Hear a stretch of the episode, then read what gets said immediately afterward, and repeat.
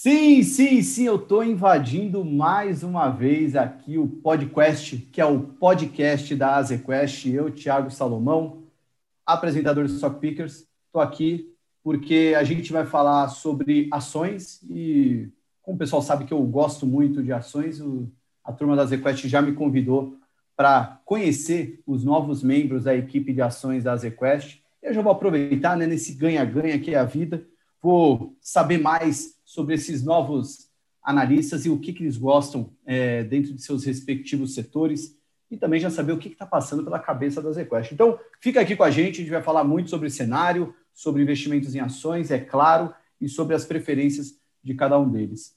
Bom, é, vamos começar o, o, papo aqui. É engraçado que o convidado já chega se apresentando, é muito folgado esses convidados aí, mas eu vou passar para o Elian e para o Edu, que podem falar um pouquinho mais sobre essa nova formação da Azequest, o Wang e Eduardo Carlier, o ou Edu, né? Já estou parça aqui, já estou íntimo. É, o Elian, Edu, e aí, 2021 começando com uma cara de 2020, né? A gente ainda vivendo esses tempos de home office, pandemia, mas na Zequest as coisas não continuaram iguais, né? estamos vendo mudanças e a equipe está com novos reforços que vão participar aqui do nosso papo que, que vocês podem falar aí desse novo time da ZQuest? Obrigado, Thiago. É sempre um prazer ter você aqui de volta. Bom, é, a gente fica muito feliz em fazer esses anúncios, e isso mostra uma visão de longo prazo e também uma solidez por parte do nosso controlador, a Azimuth, a maior gestora da Itália, né? Junto com o nosso CEO, o Walter Maciel, eles fizeram investimentos relevantes não só na área de equities, mas também na área macro. A gente acabou de fazer uma aquisição de uma empresa de nome, a MZK, que vai ter uma grande complementariedade é, da, com a empresa como um todo. Bom, é, as contratações, elas vêm no sentido de somar, porque nosso trabalho é sempre um desafio, seja intelectual, pessoal ou superar benchmarks. E é, e é muito prazeroso trazer pessoas com ótimos currículos, competência e bagagem por sermos uma empresa de serviço, é parte central do nosso negócio a gente conseguir achar, desenvolver e reter talentos. Na parte de desenvolver talentos, a gente efetivou o nosso estagiário, o Daniel, que fez um ótimo trabalho. A gente trouxe um analista júnior, o Hugo, que trabalhou na Lista Capital, e também promovemos o, o Caio, que era o nosso analista que mais gerou retorno nos últimos anos e virou agora co-gestor. E na linha de contratação, a gente trouxe o Marcelo Marim, que foi gestor na Sul América, é, e vai ajudar bastante no long short. E também trouxemos a Fernanda e o João, mas eu vou deixar eles mesmos falarem. Pode começar, Fernanda, né? Primeiro é, as damas. É isso, ó. Fernanda Cunha e João Mamed, as novas, novas caras aqui da ZQuest, que vocês também verão em breve no Stock Pickers. Bem-vinda, Fernanda. Obrigada aí, Thiago. É, prazer. Bem, não sei, deixa eu me apresentar aqui rapidinho. É, sou, como você gosta de falar, né? Sou originalmente carioca, ticana, porque eu fui criada na América Latina, flamenguista, por isso a blusa vermelha, e trabalhei alguns anos né, no City, comecei na área de tesouraria, fui fazer MBA fora, voltei, trabalhei no IB do City de novo, trabalhei no Research, Nesse meio tempo aí, desculpa, do MBA, eu acabei trabalhando aí, fui a quinta funcionária da Heinz, depois que a 3G comprou. Mas voltei, fui trabalhar em, é, enfim, no IB, no, no Research Southside, cobrindo óleo e gás, e agora estou, hoje faz, vai fazer quase um mês que eu estou aí, ainda não fez um mês que eu estou na, na Zequest. Bem-vinda, já falou que olha óleo e gás, então certamente vamos poder falar de empresas como Petrobras, PetroRio, outras empresas que estão na boca do povo aí no mercado. Mas antes, vamos conhecer também o João Mamed, o chegando agora na Azequest. João, conta para a gente quem que é o João Mamed no Condado. Bom, Thiago, prazer também estar falando com você. É, diferentemente da, da Fê, eu sou paulistano, um dos bairros mais tradicionais de São Paulo, e ela, como boa carioca flamenguista, eu, como bom uh, paulistano, sou um corintiano, né? Então, estamos tamo junto nessa. O, mas eu tenho. Você tá sozinho nessa, tá? Eu não sei quem é corintiano aqui, mas nessa você tá sozinho. Eu não tô sozinho, não, viu? São alguns milhões, quase 20 milhões, mais de 20 milhões aí de pessoas, mas tudo bem. É, sou praticamente fiz minha carreira inteira uh, em equities. Tá? Tive um pequeno começo ali na, na, no Banco Real, onde eu fui estagiário do time de economia da Asset mas, enfim, comecei no buy side dos 15 anos, praticamente hoje, eu tenho metade deles no buy side e metade no sell side, né? Eu comecei no buy side, é, no Santander, Banco Real, que depois virou Santander, onde eu tive a oportunidade, o privilégio de conhecer e trabalhar com o Edu, né? Então, hoje, quase 10 anos depois, a gente voltou a trabalhar junto. É, então, comecei no buy side, fiz uns quatro anos, depois migrei para o sell side, aí passei por JP Morgan, BTG Pactual, é, e os últimos quatro anos no Santander, onde eu tive a oportunidade de, de, tocar o setor de consumo e varejo lá por quatro anos, e depois migrei é, de volta para o Byside, tá? É, pelas mãos do André Caldas, fui trabalhar no Rai Alfa, no Itaú, onde eu estava até poucos meses atrás, e aí no comecinho desse ano, final do ano passado, começo desse ano, recebi o convite para ingressar no, no, time da Quest aí para trabalhar com o Edu e com o Ellen. E aqui estou. 15 anos depois de ter começado. Maravilha. Só fiquei curioso com uma coisa. Qual bairro que você falou de São Paulo que você cresceu? O Bexiga, Bela ah, Vista. Tá. Boa, né? Bem tradicional mesmo. Pensei que você ia falar que era da Moca. Que não, não. Não, mas tão, tão, tão italiano quanto, né? É, até por isso pensei que ia vir um palmeirense aí, mas tudo bem. Ninguém é perfeito.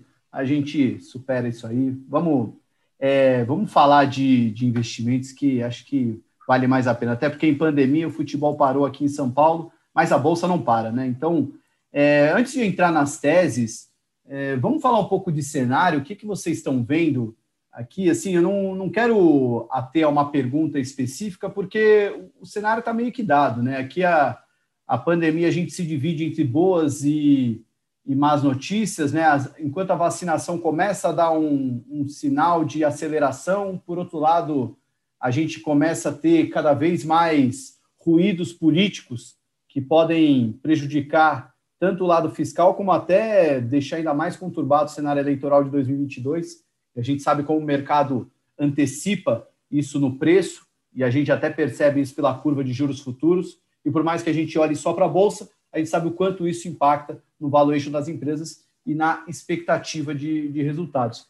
Então, como é que está a cabeça aí da ZQuest, olhando para esse cenário atual aí, trazendo isso para posições na Bolsa? Posso tentar começar um pouquinho aqui, mas acho que você já fez um grande resumo, Thiago, você facilita bem o trabalho. Mas eu acho que o cenário está conturbado no curto prazo. Eu acho que é, tem muitas partes, muitos moving parts. Tanto na discussão do, da política monetária aqui, a política monetária externa também ainda não se consolidou. Então, acho que a gente tem, é, a gente está com a cabeça construtiva no médio e longo prazo, mas com um regime de volatilidade um pouco maior no curto. Ou seja, tem espaço para a bolsa ceder um pouquinho no curto prazo, sim. Acho que a discussão fiscal ela ela requer muito cuidado. Acho que o mercado ele fica muito nervoso, tem pouco espaço para você ficar brincando com o fiscal. Vide aí a discussão do orçamento, que não deveria ser uma discussão na nossa cabeça muito significativa, mas uh, o barulho da última semana que a gente tá, continua discutindo agora mostra o quanto o mercado pode ficar nervoso com toda a falta de manga que você tem no fiscal. A saúde ela é crucial, a gente precisa ter uma melhora na saúde. E aí eu acho que o mercado está trabalhando muito com os temas de reflação, reabertura, e no, de como temas macro, mas isso aí está traduzindo em muita rotação setorial, né? Eu acho que assim a cautela com a rotação setorial, pelo menos da gente, ela está muito maior. Como é que isso se, se uh, traduz, né? Eu acho que a forma mais simples é você discutir o que é growth contra velho, que eu acho que é uma discussão que a gente está trazendo desde o mercado está trazendo desde novembro. A outra é um pouco ligada à parte de reabertura, né? Então, infelizmente, a gente está fora de sincronia com o resto do mundo. Isso que tem chamado muita atenção. Então, a gente está tá no auge da, da piora da pandemia, discutindo a reabertura, né? enquanto lá fora, só notícia positiva. Então, a gente tem um dilema aqui de curto prazo de saber qual é a extensão da, do problema de saúde, para a gente ficar mais aliviado com, com, o impacto que isso tem na discussão fiscal e na discussão de crescimento. Né? Então, se a gente ficar só na discussão de inflação a pior, com pouco crescimento, com o ciclo de saúde atrapalhando, acho que a gente ainda vai ter vai ter dois meses aí até clarificar a, o ritmo de vacinação de talvez um cenário conturbado. A preocupação fica a hora que a gente tiver que treinar a reabertura no mercado aqui, ah, em que ponto você vai estar na discussão de Treasury lá fora. Né? Então, a gente acha que a Treasury, a tendência é para cima, ah, a Treasury estava 2,50 antes da pandemia, então agora tem um espaço para você abrir mais a taxa de juros lá fora. A gente espera que seja organizado mas os dados dos Estados Unidos estão vindo num ritmo muito, muito positivo. Né? Talvez tenha espaço de você de você pressionar a Treasury para um pouco mais, mais cedo do que a gente imaginava. Mas eu acho que é componente do, do caldo de cultura aí. Acho que no curto prazo ainda muitas indefinições, que está fazendo que a gente não estique tanto o risco dos mandatos que podem ter mais risco, mas assim, mesmo assim, construtivo no cenário de longo prazo. Acho que mesmo no nível de juros uh, subindo, aí, indo para perto de 5, a gente acha que uh, a rotação entre, entre renda fixa e renda variável ainda deve acontecer. Uh, você nublou um pouquinho a leitura política também, que o mercado está querendo antecipar, que você falou, mas eu acho que assim a rotação de ativos ainda faz sentido na nossa cabeça, olhando um prazo mais longo. Mas no curso, no curtíssimo prazo, aí acho que uns dois meses de muita muita medição e cautela. E o que fazer, então, nesses dois meses? Vocês estão com caixa? Vocês estão se expondo mais lá fora?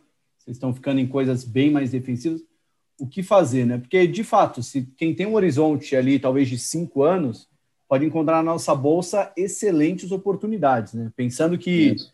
até, apesar do Brasil ser o Brasil, é, nenhum governo ainda conseguiu destruir as grandes empresas vencedoras. Né? Dificultou o caminho, mas Renner continuou sendo Renner, Localiza continuou sendo Localiza, e no longo prazo as empresas tendem a vencer. Mas o, o que, que vocês estão fazendo agora, já que o curto prazo vai ser tão nebuloso? Eu acho que o, a gente está balanceando bem os portfólios, Thiago. Eu acho que você viu, você não pode perder o foco no médio e longo prazo. Então, a gente acho que tem muita oportunidade no ambiente, no, nas ações domésticas, assim, mas você vai ter que estender um pouco uh, o horizonte, porque uh, se você pegar o exemplo da performance no último mês, a grosso modo, a parte doméstica deve ter descontado uns 10% até 20%, dependendo do papel, enquanto commodity está subindo quase o inverso disso. Né? Se pegar commodity um pouco de bancos no último mês. Então, isso mostra um pouco dessa característica de rotação, e eu acho que o melhor jeito de você uh, enfrentar isso no médio e longo prazo é você ter um equilíbrio na carteira. Então, a gente gosta do cenário externo, que eu falei, lá fora, uh, lá fora você está com muita notícia positiva, eles estão realmente saindo com um grande destaque dos Estados Unidos, saindo da, da crise de saúde com uma velocidade muito rápida. Vai chegar no segundo ponto de você questionar onde, onde vai parar a Treasury e até em que momento você vai ter que aumentar impostos lá fora, mas acho que isso ainda é uma, uma discussão um pouquinho para frente. Uh, mas, assim, ficar ligado ao ciclo externo parece ainda muito bom. Então, a parte de commodities global continua bastante interessante, com uma precificação a melhor, já é um setor que está desempenhando muito bem há mais de seis meses, principalmente tem uma derivada muito forte em, em ciclos globais a partir de novembro, com o advento da vacinação. Uh, a Treasury, ele, ele pressiona um pouco o trade de growth, que a gente estava mencionando antes, põe um pouquinho de pressão de tech, mas tech ainda é, um, uh, ainda é uma oportunidade de médio e longo prazo muito, muito interessante. O Brasil está muito atrasado na, na parte de tecnologia, então, se tiver um desconto aqui muito forte em tecnologia no curto prazo, vai ter muita oportunidade para você entrar para uma posição mais longa. E eu acho que uh, tem que ficar equilibrando. Então, dif diferente do que a gente viu para trás, em que acho que você podia ser um pouco mais monotemático ou ter mais concentração temática na carteira como um todo, hoje em dia eu acho que é mais prudente você fazer um bom trabalho de stock picking uh, para você conseguir equilibrar bem a carteira no tempo. O caixa ainda não é o ponto em que a gente está mais estressado, né? Porque você pegar, mesmo com essa rotação que a gente está falando, a bolsa está indo muito bem esse mês, né? Então, assim, acho que você ficar muito em caixa, ela, ele acaba não compensando muito. Eu acho que a estratégia maior está você ficar mais diversificado no stock picking mesmo, com relação aos temas da, da carteira como um todo. É, só, só, complementando, né? É, Vale é um call que a gente ainda continua achando muito barato, né? Está negociando a 3 vezes EBITDA com o minério de ferro a 125 dólares, sendo que está a 165 dólares no spot. Então, é, ele, ele casa bem com esse call de reflation, bem como um hedge cambial, né? Para esse cenário mais volátil. É, outro call que é bem importante na carteira é Rap Vida. É, a gente acha que, é, é, como você falou, ele vai, ele vai passar por um momento de curto prazo um pouco mais volátil, mas longo, no longo prazo ela tem vantagens competitivas sólidas que fazem com que ela consiga continuar ganhando market share ao longo do tempo. E quanto à valuation né, de, da Rapvida, principalmente, a gente vê como muito descontada, principalmente com relação aos hospitais. Né? Os hospitais, a gente vem negociando mais ou menos a 40 vezes lucro, e a Rapvida com o GNDI pós as sinergias, né, a gente prevê mais ou menos 50 bilhões de sinergias, é muito relevante é, o nível de sinergia que vai, é, vai ser gerado nessa transação. Mais ou menos um terço das sinergias são relacionados a corte de custos, DNA, bem como ganhos, ganhos de escalas e melhor é, negociações com fornecedores. Um terço vai ser relacionado à adição de vidas individuais na Intermédica, porque a Rap Vida tem um portfólio de, de produtos para individuais muito mais relevante do que a Intermédica, e um terço vai ser relacionado ao, ao goodwill, né, ao, ao a, a economia de imposto de renda que eles vão conseguir com a transação. Então, pós-sinergias, a gente vem negociando com muito desconto com relações aos hospitais, sendo que na nossa cabeça hospitais têm muito mais risco né, é, do, que, do que as verticalizadas, porque é, no longo prazo o que a gente viu foi uma perda de market share das seguradoras. Então, é, com os altos reajustes é, de plano de saúde que a gente tem visto nos últimos anos, essa tendência deve continuar. Outro call também que a gente gosta bastante, que você citou, é Localiza, mas é Localiza, Locamérica, é meio que um consenso de mercado, né, também. É, ah, então, é, é, é, um momento parecido até com a Pivida e Intermédica. É, né? fa são falta duas, carro, né? É, são as duas grandes, do, as duas principais de um setor é, pouco concentrado e havendo a a novela terminando do jeito que o mercado espera, o final vai ser tende a ser muito positivo, né? É, mas, mas assim, esse, esse especificamente a gente vê mais um risco no curto prazo, porque o mercado estava esperando que é, a normalização da oferta de carros é, se normalizasse mais para o segundo semestre, mas com as paradas que a gente viu é, nessas últimas semanas, mais é, até esse negócio do canal de Suez, é, ele deve impactar novamente a cadeia de suprimentos como um todo, né? E aí é, é efeito chicote, né? É, na cadeia de suprimentos. Então, a gente vê como, como esse risco é, de uma postergação de normalização de oferta de carro, é, eventualmente sendo postergado até para depois do segundo semestre. Bom, é, não sei se vocês querem falar de mais alguma tese, ou se a gente pode passar para Fernando e para o João para falarem do que, que eles estão olhando dentro dos seus respectivos setores? Pode ser, o Elian e Edu? Fechado. Me permitem? Então, beleza. Fechado. Vai, Fernanda, firme. Fernanda, posso começar contigo, que eu estou curioso aí. É, falou de óleo e gás, a gente já pensa na hora em Petrobras, né? Mas tem muita coisa acontecendo aí também, né? A, a PetroRio já surgiu como uma das novas queridinhas aí do investidor pessoa física, né? Nós, do Stock Pickers, a gente fala muito com o investidor de varejo, o pessoal adora a PetroRio, quando a gente fala dela no programa, sempre gera muita, é, muita repercussão e a empresa tem ido muito bem. E no próprio setor de gás, né, a gente está passando pelo novo marco do regulatório do, setor e isso pode eventualmente trazer benefícios diretos ou indiretos para empresas da Bolsa. Enfim, é, conta um pouquinho da, da sua cobertura dentro do setor, suas predileções, o que, que você está vendo e até acho que é perigoso uma opinião sobre Petrobras em alguma coisa que fique gravada, né? Porque É, se fosse falou e depois sumiu a opinião, talvez fosse mais fácil, porque cada dia muda alguma coisa na empresa. Mas, enfim, seu parecer sobre a Petrobras também seria muito bom. Tá ótimo, é, é, verdade. Petrobras é o último capítulo de novela, né? Tudo acontece todo dia. É, mas, assim, de forma bem simplista, né? Eu queria trazer, fazer um filme do que, que, a, que a empresa né, focou muito nos últimos, nos últimos anos, principalmente aí com Castelo Branco, né? Então, que foi de manter uma política de preços, né? Seguindo uma paridade de importação, né? E, e para quê? Para justamente não ficar vendendo né, combustível aqui a, abaixo do preço internacional. Né? Fez um trabalho muito bom de desinvestir em ativos não core, então a empresa tem como meta né, melhorar o retorno, e hoje, dentro do portfólio dela de ativos, o pré-sal é o, é o foco, né, é o ativo que dá o melhor retorno para a empresa. E, junto com isso, né, a empresa vem fazendo um trabalho brilhante de desalavancar, né? Então, assim, se a gente pegar o quarto TRI aí, mais ou menos, estava aí por volta de 2, 2,3, e a gente esperava que ela fosse ficar aí, pelo menos nos nossos números, quase perto aí de uma alavancagem de 1,5 para o final do ano, o que trigaria né, o tão esperada política de dividendos da Petrobras. Bem, de um mês e meio para cá, né, teve desavenças, enfim, mudanças de CEO.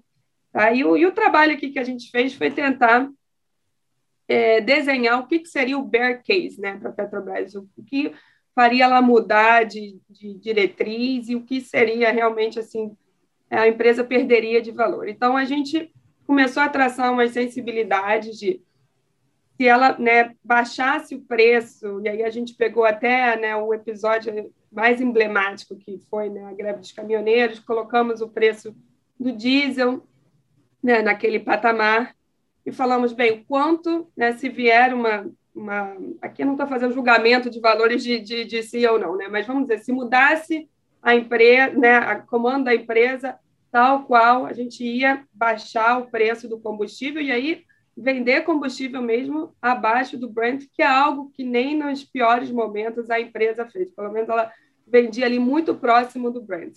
Mas a gente fez esse trabalho, vamos dizer que né, ela tivesse que vender abaixo, utilizar essas refinarias assim ao, é, né, ao preço, ah, desculpa, uma utilização bem alta, que nem sempre é o melhor retorno tá, para aqueles ativos, e aí a gente viu, bem, nesse cenário a empresa estaria mais ou menos gerando aí um EBITDA por volta de 27 bilhões de dólares, o que levaria ela em um múltiplo de quatro vezes, não querendo, não querendo focar aqui muito em números, mas ainda assim é uma empresa muito barata, principalmente quando a gente compara, né, tanto com as métricas históricas que a empresa já tradou e até mesmo quando a gente compara elas com as médias, tá? Então, hoje, quando a gente vê, né, eu gosto muito de olhar aqui na Petrobras o fluxo de caixa, né, porque é, principalmente aí as médias, para a gente não entrar no, no, enfim, em outras nuances, né, é, comparando ela com as outras, quando a gente olha o fluxo de caixa, ela gera quatro vezes mais do que a média das médias, tá? Então a gente acha e quatro vezes mais num cenário ainda muito conservador. Então a gente vê a empresa muito barata, tá? Por esse aspecto. Acho que agora, né, você me perguntou como que a gente está vendo. Então, assim, pelo que está sendo desenhado, não deve haver nenhuma mudança na política de preços, né? Um ponto que eu não comentei que, que assim estava diminuindo, né, o, o prêmio de risco que hoje todo mundo vê nessa estatal era as vendas de algumas das refinarias, é mais ou menos 50% da capacidade do Brasil.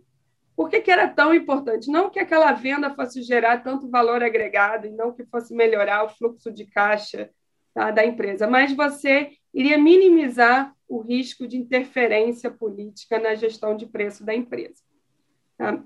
Essa semana, semana passada né, foi anunciada a primeira grande venda, né, que foi a Rilam, né, para um fundo é, para o fundo é, Mubadala. Então, assim, é, e o que mostra que, olha, né, a empresa, mesmo numa situação né, de mudança de gestão, né, de, do management, ainda assim ela conseguiu vender uma refinaria. E a gente está trabalhando com esse cenário de que é, ela consiga vender algumas das refinarias, talvez não seja accretive, tá? ou seja, não, não seja um preço assim que ela vai ter um preço tão maior do que hoje, né? quando a gente faz lá a valoração de quanto vale uma refinaria, mas o prêmio de risco, a percepção de risco da empresa deveria melhorar. Tá? Então, assim, é um, é, um, é um papel que a gente ainda gosta, é um papel que a gente vê muito descontado para as majors, tá? Então, é, e assim, mas com certeza, né, o trigger realmente vai ser essa mudança é, de gestão. Vamos ver o que o novo, né, o novo presidente vai falar. É, mas aparentemente temos também um conselho, né, um pouco mais liberal, assim, está se transformando para ser um conselho é, liberal, né? Então é, não deve, não devemos ter muitas mudanças nem na política de preço e nem no plano de negócio da empresa, que né, foca aí muito em venda de ativos não core e as vendas, e, e aí está incluída as vendas das refinarias. Uhum. Ah, não, é, vou direto para PetroRio, como é que você quer fazer? Pode, não, pode, por favor. Acho que falar de Petrobras sempre me deixa meio angustiado. Vamos falar de PetroRio, que deve ter mais coisa boa para falar. A Petrobras está sempre, é, ela é muito reflexo do Brasil, né? Dá um pouco daquela esperança, putz, agora vai. E aí você fala, mas nem assim não foi. E aí quando parece que vai tudo mal, agora vai. Aí de repente a gente entra no É engraçado que agora que já passou, assim, né, já está meio, né, meio dado o nome, o nome do novo CEO, as perguntas agora são, tá, mas e eleição? Como é que vai ser? Como que vai pesar na Petrobras, né? Mas, assim, por isso que a gente traça aqui né, um, bear case, e mesmo no bear case, é, né, num, num, cenário aí bem conservador, a gente ainda vê muito valor na empresa. Uhum. Bem, mudando para a PetroRio, e aí eu vou, né, o que a gente chama aqui das empresas júnior, é, e são empresas muito focadas simplesmente na exploração e na produção. Então, elas não têm a parte de refino, não têm a parte de distribuição. Então, quando a gente olha a PetroRio, ela está muito bem posicionada né, principalmente para adquirirem esses ativos de médio e pequeno porte. Né?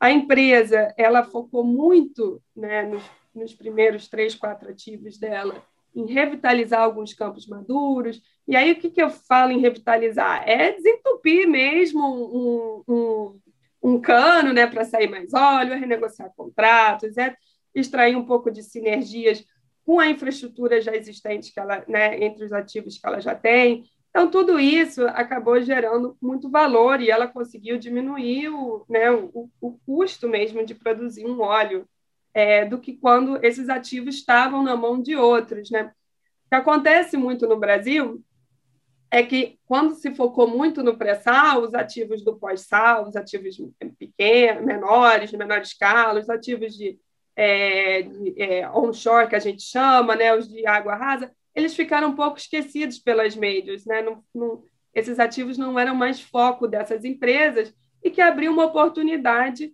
para essas empresas, né, de que a gente chama júnior, entrarem nesse mercado. Junto com isso veio também uma melhora da regulação.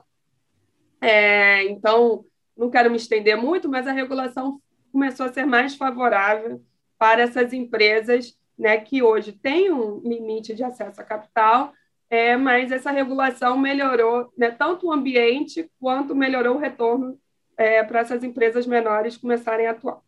Bem, aí voltando né, para a PetroRio. Então, a PetroRio ela fez um trabalho excelente, né, tem demonstrado um trabalho excelente nesses três ativos que ela tem.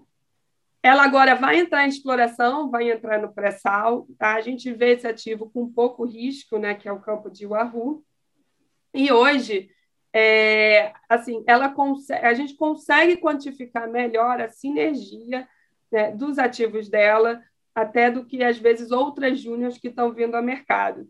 Tá? Ela não é hoje, ao contrário do que o mercado olha muitas médias, né, que gosta muito de olhar múltiplo de EV/EBITDA, de fluxo de caixa. Quando a gente olha essas empresas de menor porte, a gente olha muito EV é, reserva, né? até porque são empresas com mais growth.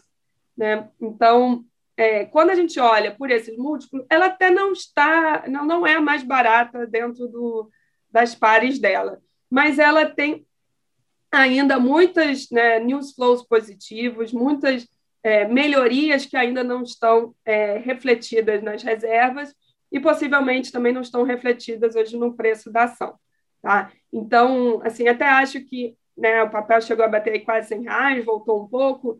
É, eu diria que essa combinação de dois fatores. Né? Um é o óleo, a gente estava vendo o óleo batendo a 70, voltou aí, agora está na casa de 64, 65, então isso, né, é, enfim, ela acabou é, né, diminuindo um pouco o valor dela. E o segundo é que a gente está vendo outras empresas júnior vindo ao mercado.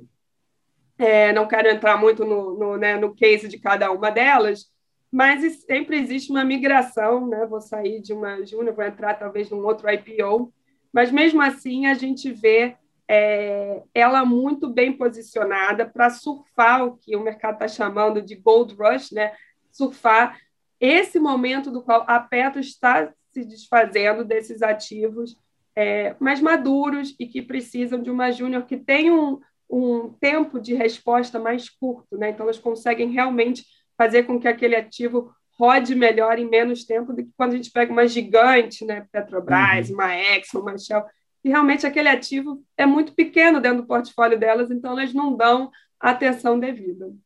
Tá? Ah, excelente. Eu acho que fica essa analogia fica bem clara, né? Um ativo que você, você consegue extrair um resultado interessante dela, mas no, no absoluto acaba sendo um resultado inexpressivo para uma, para uma grande empresa. Então, nas mãos de uma empresa menor, ela acaba fazendo o melhor proveito disso. Exatamente. Ah, e, essas, e tem que ter um tempo de resposta muito curto, né? Então, é diferente quando você vai numa, numa total que você tem várias camadas, né? Assim, não quero falar de total, mas enfim, uma média você tem várias camadas de aprovação. Elas não, elas realmente ali é um tempo de resposta bem curto. É, um paralelo grosseiro, mas pelo menos está no meu dia a dia, é um pouco do que a gente vive aqui dentro da XP e o que a gente via em grandes bancos. Né? Às vezes a, o excesso de, de, de, níveis hierárquicos né, acaba dificultando a velocidade das tomadas de decisão. E quando chega, já passou o tempo, né, já perdeu. E num, numa estrutura mais horizontal, mais rápida, as coisas acontecem mais rapidamente. Bom, é, vamos passar para o João. E João, queria ouvir você falar um pouco de consumo e varejo, o setor que você acompanha. É, acho que já até me deram um spoiler aí que ah, pão de açúcar e açaí ou açaí. Aliás, essa empresa aí se chama açaí ou açaí? Já vi gente chamar de açaí, de açaí. Qual que é o nome certo, João? Você que cobre o setor, especialista tem que saber falar, né? É açaí. Até onde eu sei, açaí, a empresa se refere para ela mesmo como açaí, né? Então vou falar. Porque açaí, todo mundo então. confunde, eu acho que açaí com C cedilha, que é a fruta. É. Então todo mundo acha que com dois S seria açaí, mas na verdade é açaí. Então vou, a partir de hoje, eu vou falar açaí e quem me corrigir, eu vou falar, fala com o João. Não, brincadeira, mas vamos falar da tese de, de investimento delas. E eu não Ô, sei Mamed, se mas isso, o, o, dono, o dono da açaí não era o japonês? Era. Ah, então essa é, essa é de japonês, não é açaí, não, pô. Olha aí, ó. É açaí, então. Isso a Globo não mostra, hein? É, eu, pois é, eu nunca vi a empresa, pelo menos na mão do Pão de Açúcar, se chamar de açaí, tá? Por isso que para mim tá tão é, é, no meu sangue eu chamar de açaí, eu sempre falei açaí, mas pode ser, de repente todo mundo tá errado, né? E o fundador é um pouco, tá. É um pouco da época que o, nas teleconferências do Ike, quando chamavam ele de Ike, e ele às vezes simplesmente cansava de corrigir as pessoas, e aí ele deixava ser Ike. Ike. Mas o importante, a, a empresa em si, seja ela o nome, se, se vale a pena o investimento nela ou não. Vamos lá, eu acho que aconteceu um fato bastante interessante que para mim é, é, game changer aí no papel, tanto o Pão de Açúcar quanto a Açaí, que foi a cisão recente dos dois ativos, né?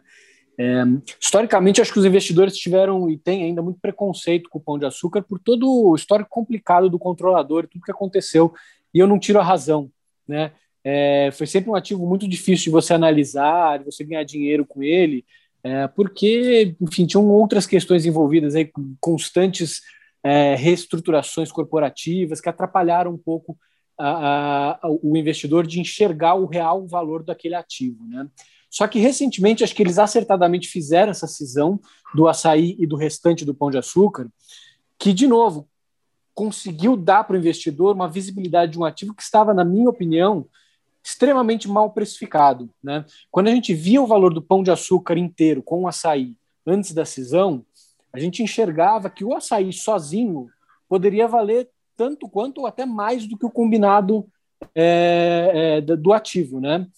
E, e, isso ficou muito claro, de fato aconteceu com a cisão dos dois ativos, onde a precificação dos dois ativos somados foi é, no, no, momento zero, logo que foi feita a cisão, no primeiro dia de negociação, já convergiu para um valor 15% mais ou menos acima do que ele negociava antes da cisão, tá? É, a gente constantemente ouvia o CEO do açaí reclamando de que, poxa, eu gostaria muito de comprar pão de açúcar, eu gostaria muito de comprar, na verdade, o açaí, só que eu levo o pão de açúcar junto. Então, se tivesse o açaí, eu conseguiria comprar. Isso de fato aconteceu. No primeiro dia de negociação, a gente viu, na verdade, um movimento de muita gente vendendo pão de açúcar para comprar açaí, né? É, que levou o açaí a ter uma precificação que, na minha opinião, hoje ela ainda não é o fair value, acho que a gente está longe disso ainda. Eu ainda enxergo um upside muito interessante. Essa é uma tese que a gente pode conversar um pouquinho aqui.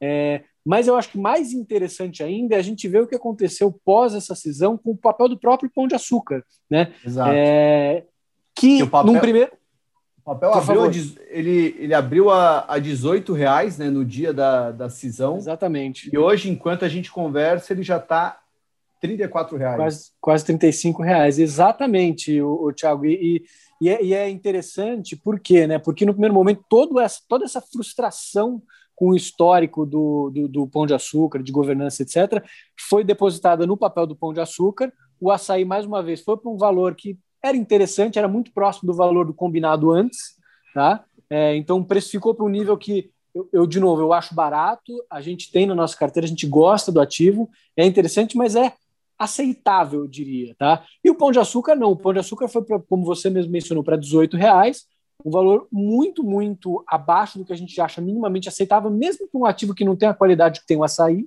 né? É, foi para mais ou menos 4, 5 bi de, de market cap, né? E aí, daquele momento em diante, e aí explica um pouco do que aconteceu com o papel até chegar nesses 34, 35 reais, o mercado começou a entender o que, que era o pão de açúcar sem o açaí. Por isso que eu falei, você começou a dar uma visibilidade um pouco maior para esse ativo, e as pessoas que gostavam muito do açaí, compravam pão de açúcar pelo açaí, começaram a fazer conta e enxergar o que, que tinha ali no pão de açúcar, né? E de fato, quando você olha o pão de açúcar sem o açaí, você tem um ativo que no Brasil ele não é excelente, mas ele vale alguma coisa. A gente pode fazer alguns exercícios aqui de ver quanto que vale a bandeira Pão de Açúcar, que acho que é o principal ativo que ele tem aqui no Brasil. A gente chega num valor aí de 5, 6, conservadoramente de 5, 6 bi de reais, é, que, de novo, é praticamente o que começou a ser negociado o papel a 18 reais, só que fora o Pão de Açúcar você tem ainda toda a questão do extra, é um ativo mais problemático, mas assim que não vale zero. Tem a Cenova, que é um legado esquisito que o Pão de Açúcar tem, que é, um, é, um, é uma participação do e-commerce na França. Eu não vou entrar aqui nos méritos de todos os problemas que aconteceram, mas não é um valor, não é, não é um ativo que vale zero, e sim, ele tem 34% aproximadamente de um ativo de e-commerce uh, na França, que é grande. E mais ainda, onde eu acho que tá, estava, né, hoje menos, mas estava extremamente mal precificado, é o êxito, né, que é o ativo que o Pão de Açúcar adquiriu na Colômbia, que pertencia ao Casino, e com a última grande reestruturação corporativa que foi feita, o Pão de Açúcar adquiriu por um valuation de aproximadamente 9 bilhões de reais na época, e que se você atribuir 9 bi de reais, que foi o que ele pagou na época pelo ativo, a gente está falando de um ativo no Brasil, Pão de Açúcar, né, que valia 6 bi, com uma participação de praticamente 100% no ativo na Colômbia, que estava valendo 9. Né? Então estava muito estranho. E, de novo, a cisão deu visibilidade para tudo isso. Né? Fora isso, sem contar que a empresa não é um banco, a empresa é uma empresa de varejo, mas querendo ou não, por conta da reorganização que ela fez na Colômbia, ela teve um efeito cambial em reais extremamente é, é, é relevante e positivo para ela, porque ela comprou no momento onde o peso colombiano estava 20% mais valorizado do que está hoje, desculpa, o real estava 20% mais valorizado frente ao que está hoje em pesos colombianos, ela trouxe toda a dívida do, do êxito para reais, então ela trouxe a dívida do êxito, tirou de peso, trouxe para reais, ficou com um ativo sem dívida em peso colombiano e o peso colombiano se valorizou 20% frente ao 20% frente ao real nesse período. Então os 9 bi é 9 bi mais 20%, mas conservadoramente vamos colocar 9 bi, nem nem considera esse efeito cambial, tá? Vamos considerar que o, o valor de venda em, em peso colombiano do, do ativo é 20% menor. né, que seria os 9 bi de reais. Ainda assim, de novo, parecia uma distorção muito grande. Então, assim, um ativo no Brasil, um ativo na Colômbia que valia 50% mais do que a precificação, do que o market cap do ativo no Brasil, e uma participação na Colômbia é, em um ativo de e-commerce. Então, a gente começou a fazer conta, né, e, e a nossa tese de investimento foi muito pautada em cima disso, que existia uma grande distorção. Né? E o mercado, mais uma vez, desde a cisão, começou a enxergar isso. Pô, uma hora ele vai monetizar isso, eu não sei o que, que ele vai fazer com o êxito, eu não sei se ele vai vender, fazer um re-IPO do êxito, não sei o que, que vai acontecer. A mesma coisa para o ativo na. Acho que o ativo na França, na verdade, é diferente. Ele vai em algum momento, ele já deu declarações, e o Casino sabe disso, que ele tem intenção de vender. Inclusive, no acordo de aquisição da, da Cenova, o Pão de Açúcar tem um, um direito de preferência em vender as ações dele. Né? Então, se tiver qualquer movimento de equity ali, o Pão de Açúcar tem prioridade de, antes do casino, vender ou fazer alguma coisa com o ativo. Tá? Então, vai acontecer essa venda, vale alguns bilhões de reais essa participação. Tem o ativo na Colômbia e tem o ativo no Brasil. A gente chegava num preço justo, né, num fair value para o ativo do Pão de Açúcar, conservadoramente, de perto de 40 reais, entre 40 e 50 reais. Quando a gente viu o negócio a 18 reais, perto de 20 reais, parecia uma distorção muito grande, né? E de fato, o que a gente é, é, estudou na época, que a gente discutiu muito, vem acontecendo, tá? Se você me perguntar, nos 34, depois desse mega rally que o papel teve, ainda tem algum upside? Tem, tá? A gente acha que pode chegar acima de 40, que pode chegar a alguma coisa entre 40 e 50, na medida em que o Pão de Açúcar comece a monetizar e dar mais visibilidade ainda para esses ativos da Colômbia, para o ativo na França. Mas uma boa parte desse upside que a gente enxergava, ele foi é, precificado, tá? E a gente, enfim, estudou muito isso e hoje a gente ainda tem uma posição em Pão de Açúcar que a gente acha que vale a pena, é, mas de novo, com um upside óbvio, né, de 18 para 34 reais, uma boa parte desse upside já foi já foi consumido, né? Quando a gente olha para o outro lado do ativo, que é o açaí, aí é uma história completamente diferente. É uma história de é, até pegando um pouco do, gan, de, do gancho que o Edu mencionou no, quando ele estava dando um pano de fundo macro, né? Da gente olhar e focar em ativos de alta qualidade, né, ver empresas de longo prazo, nossas teses de médio e longo prazo, o que, que a gente gostaria de ter na carteira, carregar. Eu acho que o açaí se encaixa perfeitamente nesse, nesse quesito, nesse perfil. Né?